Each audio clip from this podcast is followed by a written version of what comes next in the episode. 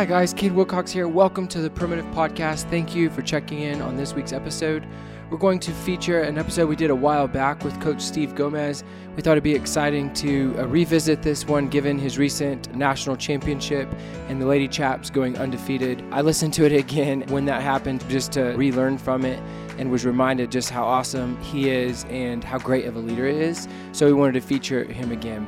Thank you, as always, for listening uh, to the podcast. Uh, we'll have a brand new episode next week, and we really appreciate you uh, listening uh, each week and sharing with your friends. Thanks for your support.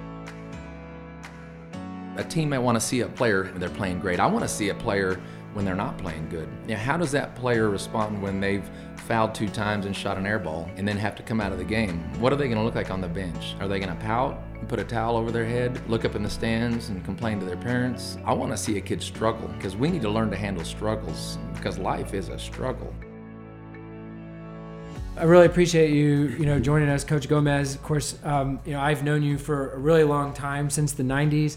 All my friends and I, you know, went to your basketball camps growing up, and always really admired you. So to kind of watch your, you know, career the last 10 or 15 years, and you know, then my even my little sister getting to play for you is real really special. So thanks for taking the time to to join us today. Um, I think most of the people listening to the podcast will certainly you know know who you are. But, why don't you tell us about your background, where you grew up, what got you into basketball, and a little bit about your family. Yeah, such a providential journey. Everything we do in life, I guess the the twists and turns. You know, growing up, my dad was in the Air Force, so I was all over the world. Born in Indiana, uh, lived in New Mexico. Uh, grew up some of my elementary years in Germany, so spent three years in Germany, and then came back to the states. Sort of settled in the Arlington, Texas area. My dad retired, and so went to Arlington High. Had a great youth growing up. Always figuring go to college, come back to the Metroplex, but had a chance to go to LCU, Lubbock Christian University, play basketball. Uh, a lot of great relationships. Ended up meeting my eventual wife there, and so graduated from college with a math degree, not expecting even wanting to coach, but not really having a coaching job coming out of out of college. Fortunately, the connections, you know, so much in life is is you know who do you know, uh, what are the paths that cross, and so Vic Self was a coach at Monterey, and uh, it was late in the summer, right before I was going to start a job teaching math in Levelland. I was just going to be a math teacher in Levelland. Uh, so they had hired me. Uh, Monterey had a coaching transition late in the summer, and so Vic Self being an LCU grad himself, I was looking for an assistant coach late in the year. So really, it was an emergency. It wasn't like he was hunting me out. It was one of those, again, providential moments where uh, I didn't even expect to have that job. So right three, four weeks before school was to start, had a chance to get a, a job a, a coaching basketball at Monterey, uh, assistant coach. And uh, so took that, and that started a great relationship, an opportunity to, to learn from him over those first eight years uh, of coaching high school boys. Uh, and then moving on to having a chance to coach at Cooper High School for seven years of, of, seven more years of high school boys, and then strangely enough, had a chance to go to LCU, and so and that's sort of another story. But yeah, uh, sort of my background is there. My dad, uh, what a huge influence. He came from Puerto Rico in his teen years, uh, just looking for a better life. Had some relatives, so you know he sort of ended up joining the military. That's how that started. My my mom, her parents are from Germany, so I'm sort of a, all kinds of cultural backgrounds. That's and uh. I have an older brother and an older sister. My older brother is a counselor. Uh, he does anger management counseling, substance abuse counseling, and my my sister's the piano teacher, also the wife of a pastor here in town at the church we attend. That's awesome. And uh, yeah, but just such great influences. My my older brother, my older sister, my dad, my mom. That's cool. I didn't I didn't know you spent any time in Indiana, so there there's some basketball roots there. Um, and then I had no idea that you know you were going to become a math teacher when Coach uh, Self recruited you to come coach. Now, does Coach Self coaches with you now, right? So you guys have been together a long time. Yeah, really a full circle of, of eight years and uh, of high school coaching together, as, and him as the head coach, and then he retired from basketball and from teaching at, at Monterey High School, and he came to me one summer just to, ate lunch together, and he just brought up, well, would it be all right if I like came around and sort of volunteered to help you coach and i thought what a stupid question. I mean the guy who really gave me my start and taught me so much asking almost apologetically asking for an opportunity i said that would be awesome. Uh, and at the same time realizing we didn't have a position but he was just wanting to volunteer. So i'm getting some of the best help i could ever have for free. And you're not even paying the school's not employing him. Uh, but that obviously then worked into a full-time position. But uh, yeah, what a great opportunity to the last nine years now at LCU for us to have spent that time together. So, yeah. you know, over half of my coaching career, we've been able to work together. That's really cool. That's really cool. So let's let's talk a little bit about leadership. So when you think of you know your team, your players, your coaches, and you know you're really leading that organization. And so when you think of, of leadership, what, what do you view your role as a leader for your team as? Like when you think of yourself, what do you, you know, what, what, what do you think of? Well, I think the first thing is, and it's sort of a paradox, one, one of my most important leadership principles that I have, that I even tell our players, is that you're not that important. And that may sound terrible. It's not a very good motivational speech. Uh, but every recruit we have, uh, I mean, I'll tell that player, hey, just no, you're not that big a deal. You know, we don't have to have you. And even as a leader myself, I need to realize I'm not, I'm not that important. I'm not that big a deal. I need to, to find a way. How can I help the people that are really getting it done. You know, I want to get out of the way, find great people, find a Vic Self, find a Casey Wilson, who are my assistants. You know, to find players like you know, like your sister, like Ali Schulte now, like Maddie Chitsey, these players that know how to play and empower them to play. Mm-hmm. So I think a lot of my role is is getting out of the way and empowering, uh, building up, encouraging. Uh, you know, we we try to just to live on not finding mistakes, but trying to find them, do it right, and encourage that. So I think a lot of it's encouragement uh, and just creating an environment where positivity can take root as opposed to, uh, you know, trying to hard hand everything or, or trying to, to be the final say in every decision. Find great people and let them flourish. Mm, that's really good. When you think about uh, something you just said about you know t- telling players you know you're not that important, and even really viewing your own role in the same way, how does that play in the 21st century? You know, where where a lot of kids these days, you know, are kind of the center of their world. They're the center of their parents' world. They're the center of their high school basketball team's world. So how does that how does that look in, in, in like during during this kind of cultural moment? Well, that's I mean, it's so perceptive because you understand that the everybody is trying to promote themselves. I mean, the selfie, the tweets, every you know, all that stuff, and we want to understand. Really, you're not that big a deal. We're not going to promote you. We're not going to. Uh, I'm not going to be posting on, you know, Facebook, Twitter, Instagram, whatever, uh, all your awards and accolades. Uh, you know, it's about a team, and if you can lose yourself in something bigger, you're going to find some joy. But sooner or later, you're not going to be important anymore. I mean, if all you're putting your stock on is my current stats, my current status on a team. And so if a kid comes from a high school that plays all the time, scores all the time, and they come here and they're gonna they gotta know you're gonna probably sit the bench for a while. There's gonna be a time where you need to learn to cheer for your teammates. Uh, I think there's a, a strange term I'd heard a while back. It's called mudita. It's about the vicariously living joyfully through other people's success and not having to experience it yourself, but finding a way to enjoy someone else's good. Mm. And so, but these days that's really rare. And so, what we're we're, we're trying to do uh, LCU, at least in our program, it, it may be very countercultural, uh, but I think people have a hunger for that. I, I think deep down we want to be sacrificial. We want to have someone discipline us. We want to have someone. We want to find something bigger than ourselves. Everybody has that want. They just don't know how to find it. And these days, it's not promoted at all. But we're not going to give into that. I'm curious if you figure that out about a about a student athlete, about a kid early in the process of recruiting. I mean, is that something that you literally are looking for throughout the recruiting process? Certainly, and so much. A lot of times, a team might want to see a player, man, when they're playing great. I want to see a player when they're not playing good. Uh, now, how does that player respond when they've fouled two times and shot an air ball and then have to come out of the game? What are they going to look like on the bench? Are they going to pout and put a towel over their head, uh, look up in the stands and complain to their parents? You know, I want to see a kid struggle because we need to learn to handle struggles mm. because life is a struggle. Yeah. And if all they think is, you know, when it's going good, sure, everybody's going to be happy, but some of that comes down to finding families such as your own who who know, you know, how to live well and not just athlete well and not just be a sports minded person. But you know, we we talk about we recruit to a culture, not to a position. We recruit to a an environment, uh, a spiritual environment, not just a athletic environment. So uh, for us, that's vital. Uh, it really is uh, to find kids early on and get to know them soon enough, so we're not late in the process and just trying to pick a good player. That's really good. You mentioned culture, and uh, culture is kind of a buzzword. I mean, every organization talks about culture and leadership gurus and podcasts about culture, but what does culture mean to Coach Gomez? And and you know how do you how do you cultivate or nurture that culture within your program? Yeah, I think I've sort of over the last year and a half, two years, almost come to a point. Uh, even in some talks I've given of, of reaching this realization that community conquers culture.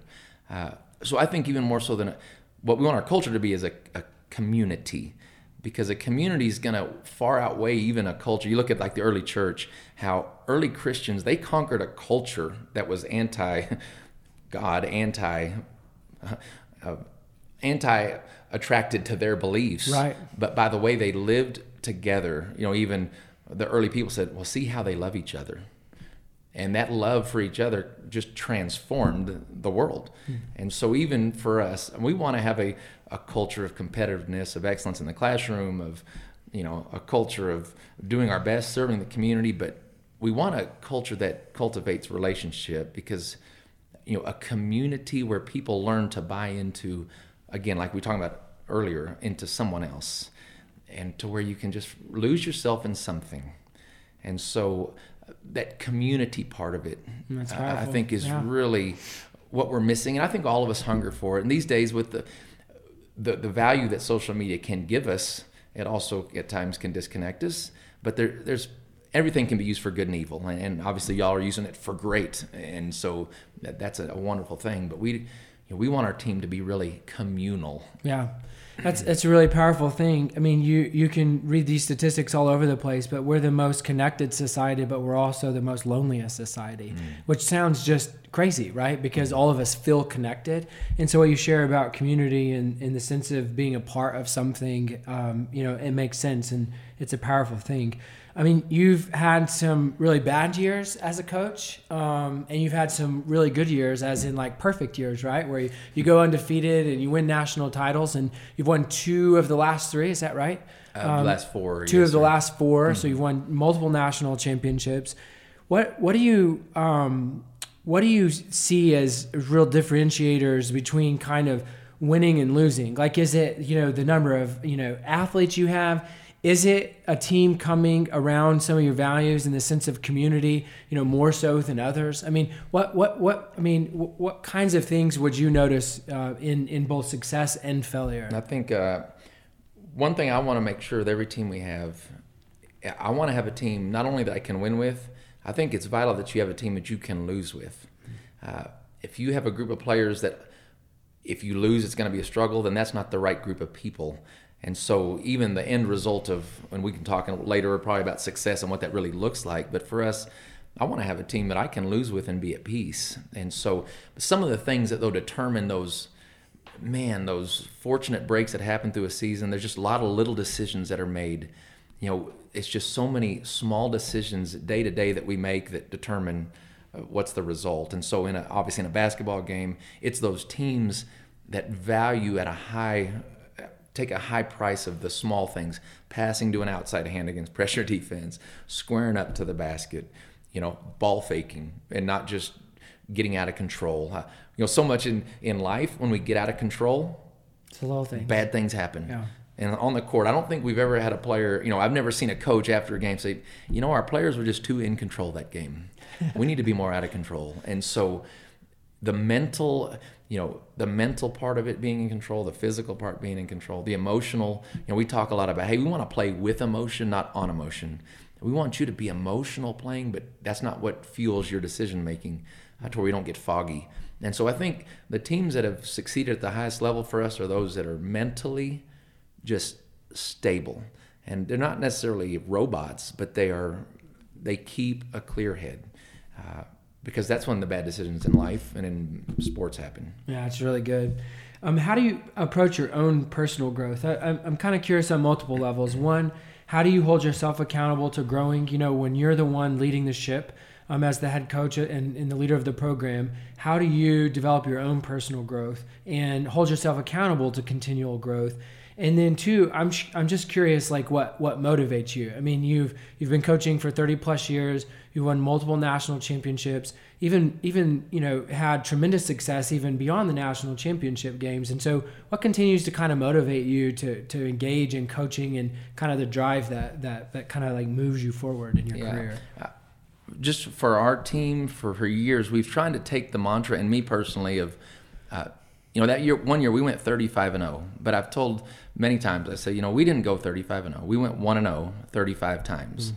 so we we went 1 and 0 and so to take things a little bit at a time and just say today let's let's win the present. Let's win the day in practice. Let's just win today. And let's not worry about the game friday the game saturday whatever's coming. For me personally too obviously you want to look to the future what you want to become but we can't we can't live down the road. I just think living today. I just want to enjoy the day. I mean, life is fun. I want to you know laugh, enjoy it, get work hard. I think sometimes we can uh, not work hard enough, and sometimes we need to you know just don't do it. We need to we need to know when to rest hard, when to work hard.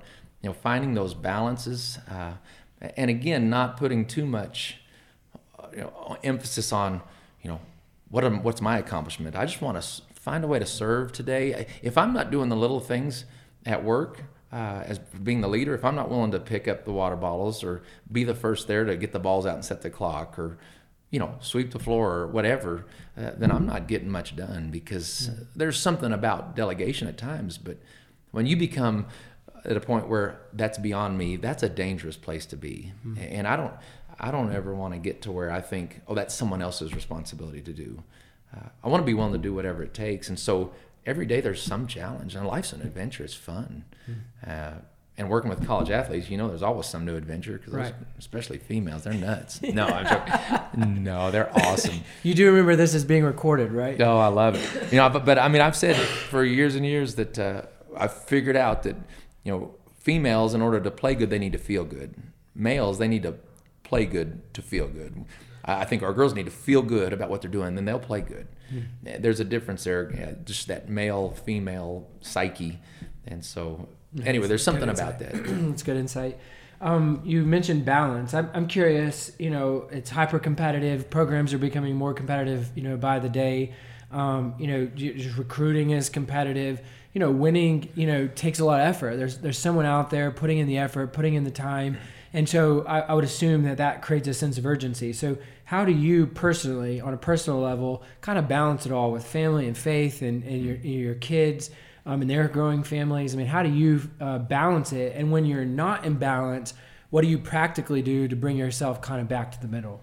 Yeah, I think, uh, and even in a, as a believer, you know, a Christian in a Christian school environment, it, sometimes we could take that as a way to, well, you know, winning success isn't that important or uh, you almost we almost make our faith an excuse for mediocrity at times. I think christians can well we don't we shouldn't be working so hard at this. I think god's called us to excellence whatever it is we're doing.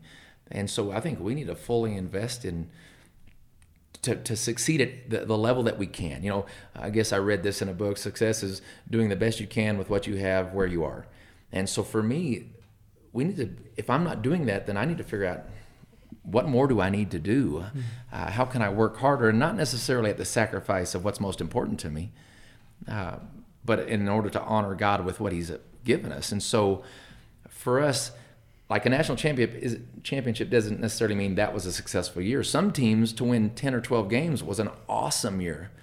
You know, some years, sometimes a team might not succeed at a level another, but they got the most out of themselves. And so for me, uh, there's too many underachievers around. I just think there's too many people that underachieve, and and I don't want to do that. But at the same time, to find balance to where, you know, the score of the game isn't determining, you know, my health and my well-being and my family relationships. And so, uh, you know, my wife Shauna, obviously, she's very good at at helping to keep me in check. Of, hey, you know, you're spending a little bit too much time with that, or uh, and so family is so vital to keep a clear mind. Uh, you know, just physically staying active, exercising, nothing like what you're doing, obviously, with your 200 mile run or whatever you did, but, uh, you know, but doing those things that find an outlet to where you can have a, a clear mind, a, a, healthy body, a healthy soul. Uh, and so, you know, balance is always in life. Uh, that is a key. And even athletically, as we talk about balance, I mean, some of the most dangerous things I think for us are thinking we're better than we are, or the other end thinking we're worse than we are. Mm-hmm. And I think to find that balance of even that mindset can determine, and when we're very self-aware, and I think that's what you're talking about, is how can you stay self-aware? Uh, and I've just got to continually do that. How am I really actually seeing myself as how I am? Yeah. And so that's really that's important. really good. I I uh, I didn't give you this question ahead of time, so you'll have to forgive me. But I think there's a just being a, a sports fan myself growing up with a coach, I, I, guess I, I just really admire coaches, and I especially like watching ones that win. You know, your Nick Sabans and your Bill Belichick's. There's just something very fascinating about their psyche and the way they approach, you know, their work and the intensity level. And I, I think that's interesting in kind of the, the, the Lubbock, you know, kind of sports landscape is you have Chris Beard on, you know, the men's basketball coach at Tech and it just like you know i don't know him personally but you can be around him for about two minutes and you know just sense his urgency to win. I mean he just he wants to win as bad almost as bad as he wants to breathe. And it, it's pretty obvious just even being around him momentarily or watching him interviews or whatever. And that's great. And something i've i've noticed about you and you know the 20 plus years i watched you is I, I would argue that you have a very similar you know urgency and desire to win but you carry it very different. And this isn't a comparing and contrasting. I think my point is is I think it's fascinating to learn from people who who have the same desire. You've had the same desire to win national championships as he does, and he does it a certain way, and you do it a certain way. And I think that um, in Lubbock, it's it's a unique place to build world class programs. Um, there are some challenges that don't exist in other metro areas or other parts of the country. So when you think about you know the last 10 to 15 years at Lubbock Christian and building a program, um, and you you know like give us some insight into t- how you've tried pursuing eliteness. You know, Britt's always talking about being elite. Well, you're gonna you're gonna push back on this because you're humble, but like you're an elite coach. Um, you're an elite coach, and you've experienced success, you know, at a very high level. And I think it'd be fun just to give people insight into how you've pursued that level of excellence and what that journey and process has kind of been like even in your own mind? Yeah i think from the from the outstart when i got the job never never looking to be a college women's basketball coach. You know growing up coaching high school boys you know you see the the mike Krzyzewskis, mm-hmm. you see you know the, the men's college coaches and think man maybe someday i would do that. And then to have the chance to do it with the college women uh, a job opportunity. So when i took that job i thought you know this this is the big time I mean, the job I'm in is where I want to be, and I'm going to make this the big time. It doesn't have to be a D1 job or so. From from that approach of whatever it is we're doing, we got to give it all of our effort, all of our heart, and to have a vision for this.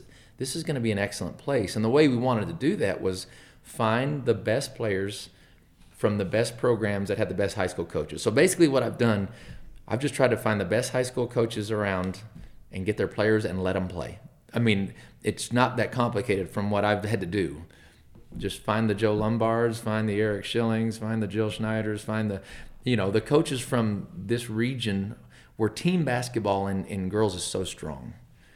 And just try to find those players that are used, they used to know what it takes to succeed in competitive situations and put them together and let them play. And so it's honestly not, I haven't done that much. I've just tried to identify the right people to get. Uh, and then, you know, those kids also, and it's strange the landscape of basketball across the state, across the country, and then the AAUs and all that stuff. You know, we're not real big, uh, you know, AAU recruiting ground people. We want to find high school players. Uh, and even from this part of the state, there's a difference in the way West Texas teams play than met- metropolitan teams play. And we've seen over the years that some of those kids have a hard time coming from big cities into our setting because our team is not going to function in the way those teams are used to functioning. Not that that's wrong, but there's so many ways to, to win in right. a game. Right. And one's not right and one's not wrong, but there's a way that we do it and a way other teams do it. And so some of the individual skill development and all that stuff is not that big a deal. We want a kid to learn to play with a team. And so, uh, you know that's been some of it, and, and try to get uh, and just try to then be consistent uh, and make sure people know here's our standards, here's what we're going to do, and if you want to be a part of it, Uh, we we would love for you to. But if we want people that want to be here, if there's a, a kid that's a, a D1 athlete that we know would fit our system, we're not going to like oh they wouldn't want to come here, but we're not going to try to talk a kid into coming to our school or talking you know oh please you'll love it. If you want to be here, we want you to come. But if we're not going to have to talk you into it, we're not interested in that. And so it's just it's an environment of the players. I'm, probably the best people to ask that would be our players. They they create all the environment, the locker room, the relationships. Uh, those kids are what make At the what magic. point did you realize that about about the players that that you had a conviction that you this this was the ethos of your program, and I mean like did that the, did you know that early on or did you kind of evolve into that? You know, growing up, coaching high school boys, it's a totally different world than coaching college women. I mean, just the approach. Now, strategically, I didn't have to change much at all.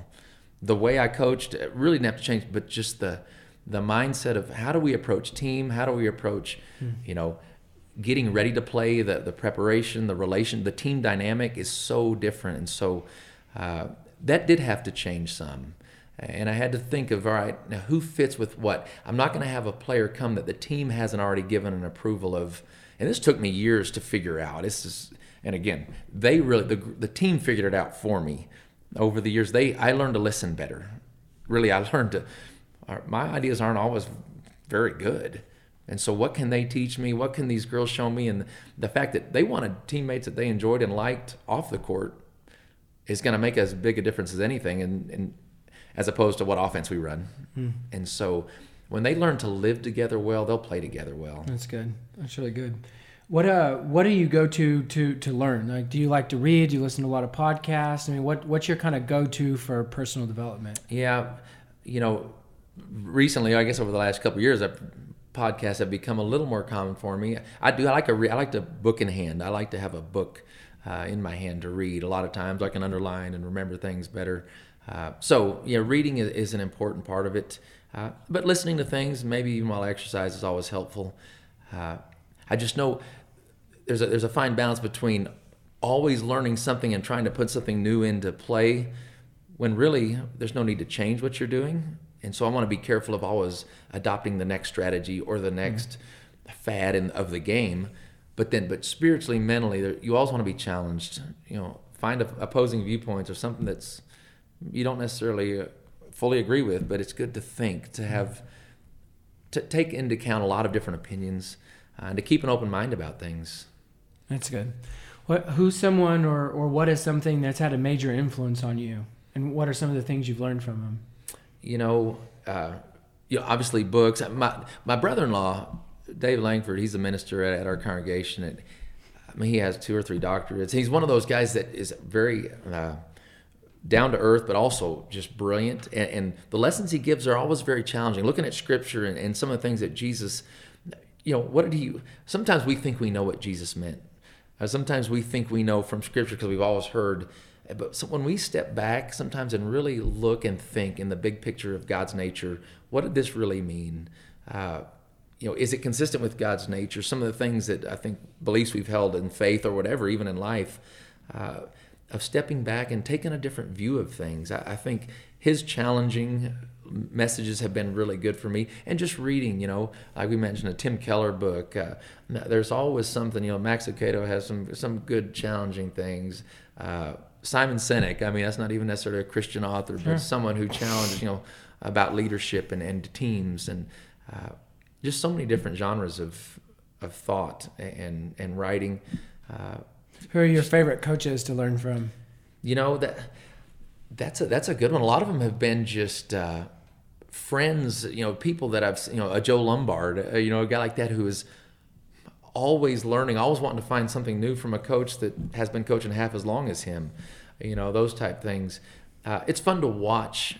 You know, the D1 games you watch and sort of uh, of learn just by watching strategic things like a Tony Bennett. You know, the Virginia, the way they play uh, it's fun to watch. Like you say, Chris Beard, it's been neat to watch them. Uh, the intensity with which they play and uh, just the whole structure that goes into just a practice for them. Uh, it's some things that we wouldn't or couldn't do.